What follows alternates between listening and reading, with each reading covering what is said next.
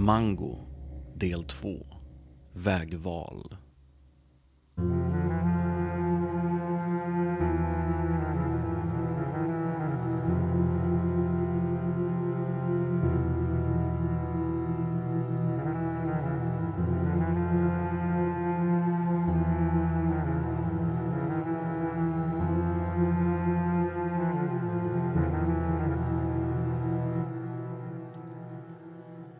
Ett par veckor hade gått sedan den där mardrömmen och den hade sakta börjat glida ut ur mitt minne.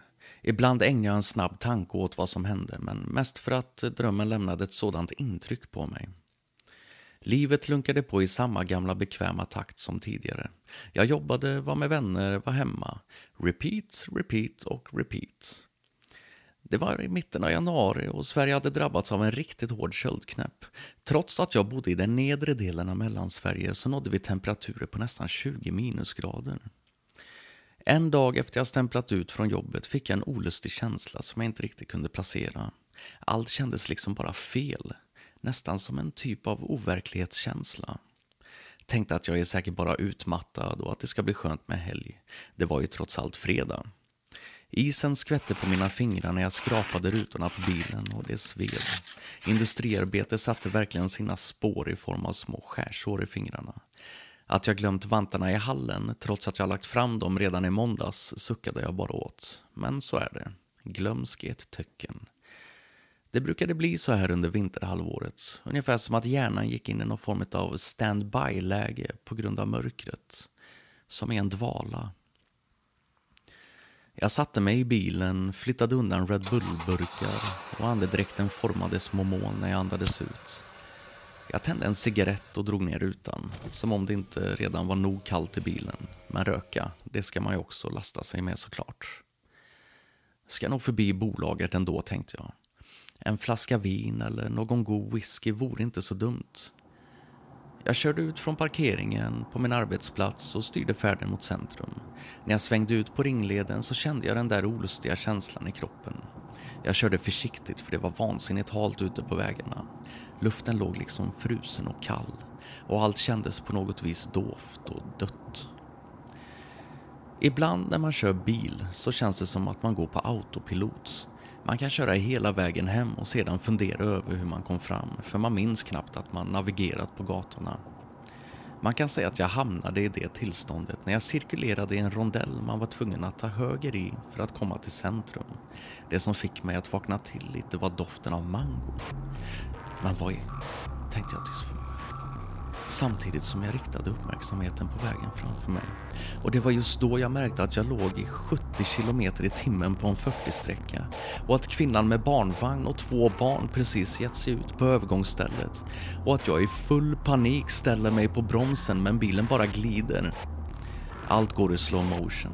Kvinnan har inte sett mig för hon är upptagen med att plocka upp en vante hennes barn kastat ut ur barnvagnen. Det hela tog kanske ett par sekunder men det kändes som flera minuter. Närmare, närmare, närmare. Hypnotiserad. Varför tutar jag inte? Varför luktar det mango? Råkade snegla i backspegeln och ser ett par blodsprängda mörka ögon. Jag ser det hända. Hur fronten av min bil plöjer in i familjen i 70 kilometer i timmen och hur barnvagnen och mamman slungas iväg medan hennes två mindre barn hamnar under bilen. Det är som att åka över frusna snövallar. Jag riktigt känner hur deras små kroppar tumlar runt under min bil. Det låter så högt, men ändå så långt ifrån. Som om man hör någon dunka när man ligger med huvudet under vattenytan i ett badkar. Kanske 20 meter efter övergångsstället så får jag stopp på bilen. Jag håller krampaktigt i ratten och andas våldsamt. I den ena sidospegeln ser jag blod i den snötäckta vägsträckan bakom mig. Två klädhögar med två små trasiga kroppar inuti. Till vänster om mig ligger mamman nära diket på andra sidan körbanan. Orörlig bredvid något som för en liten stund sedan var en barnvagn. Inget rör på sig. Tårarna kommer. Paniken kommer. Det är ingen som har sett dig, Johannes. Valet är ditt. Du kan fly eller stanna och ingen kommer märka någonting. Rösten kom så plötsligt från baksätet. Jag vände mig om med en ryckande hastig rörelse och där satt han, den bleka mannen från min mardröm, med en mango i handen och ett brett leende. Jag kliver ut ur bilen, tar några osäkra steg mot diket där mamman och bebisen ligger. Jag har dödat dem. Vad ska jag göra? Tankarna rusar. Jag ser mig själv sitta i en rättssal där jag ska behöva förklara för en gråtande far varför hans familj inte lever längre. Jag ser mina vänner som sitter och lyssnar på mina förklaringar. Eller bortförklaringar. Ångesten sköljer över mig som isvatten och illamåendet kommer mot mig som ett skenande tåg. Av ren reflex backar jag tillbaka mot min bil, sätter mig vid ratten med en glasartad blick. Nå Johannes, du får skynda dig nu. Hur ska du göra? Ingen har sett dig. Min hjärna rusar. Helvete, helvete, helvete.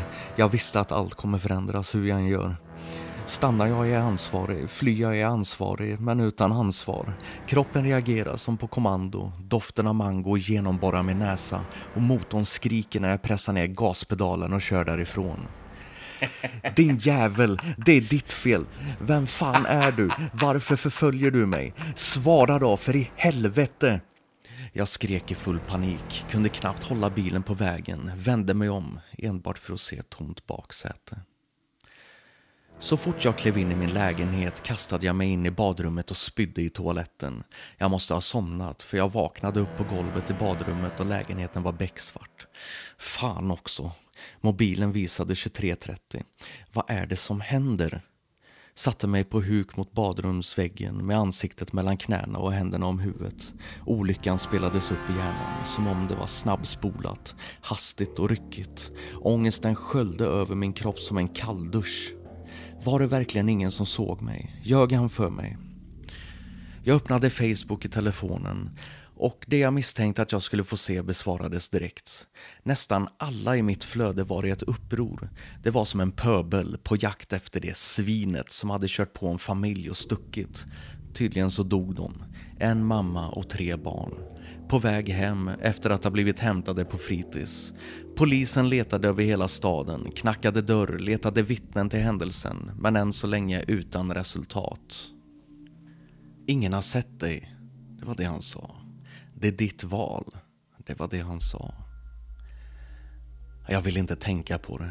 Jag kröp in i köket och hällde upp ett stort glas vatten. Svepte, lutade mig över diskbänken och tänkte. Vad gör jag? Jag, jag måste ju låtsas som ingenting. Det här får inte komma fram. Och bilen. Jag sprang ner till min bil för att eventuellt kontrollera skador efter krocken, men där fanns inte ett spår. Tanken gjorde mig yr. Men deras tjocka vinterkläder måste ha sparat på skadorna. Jag gick upp till lägenheten igen. Försökte tänka, rationalisera. Han dök upp igen. Jag vet att jag inte drömde. Vad var det han hade sagt? Ditt liv kommer förändras någonting. Ditt tråkiga Svenssonliv. Inte nog för att jag kände mig mer levande än på flera år, men på det här viset. Nej!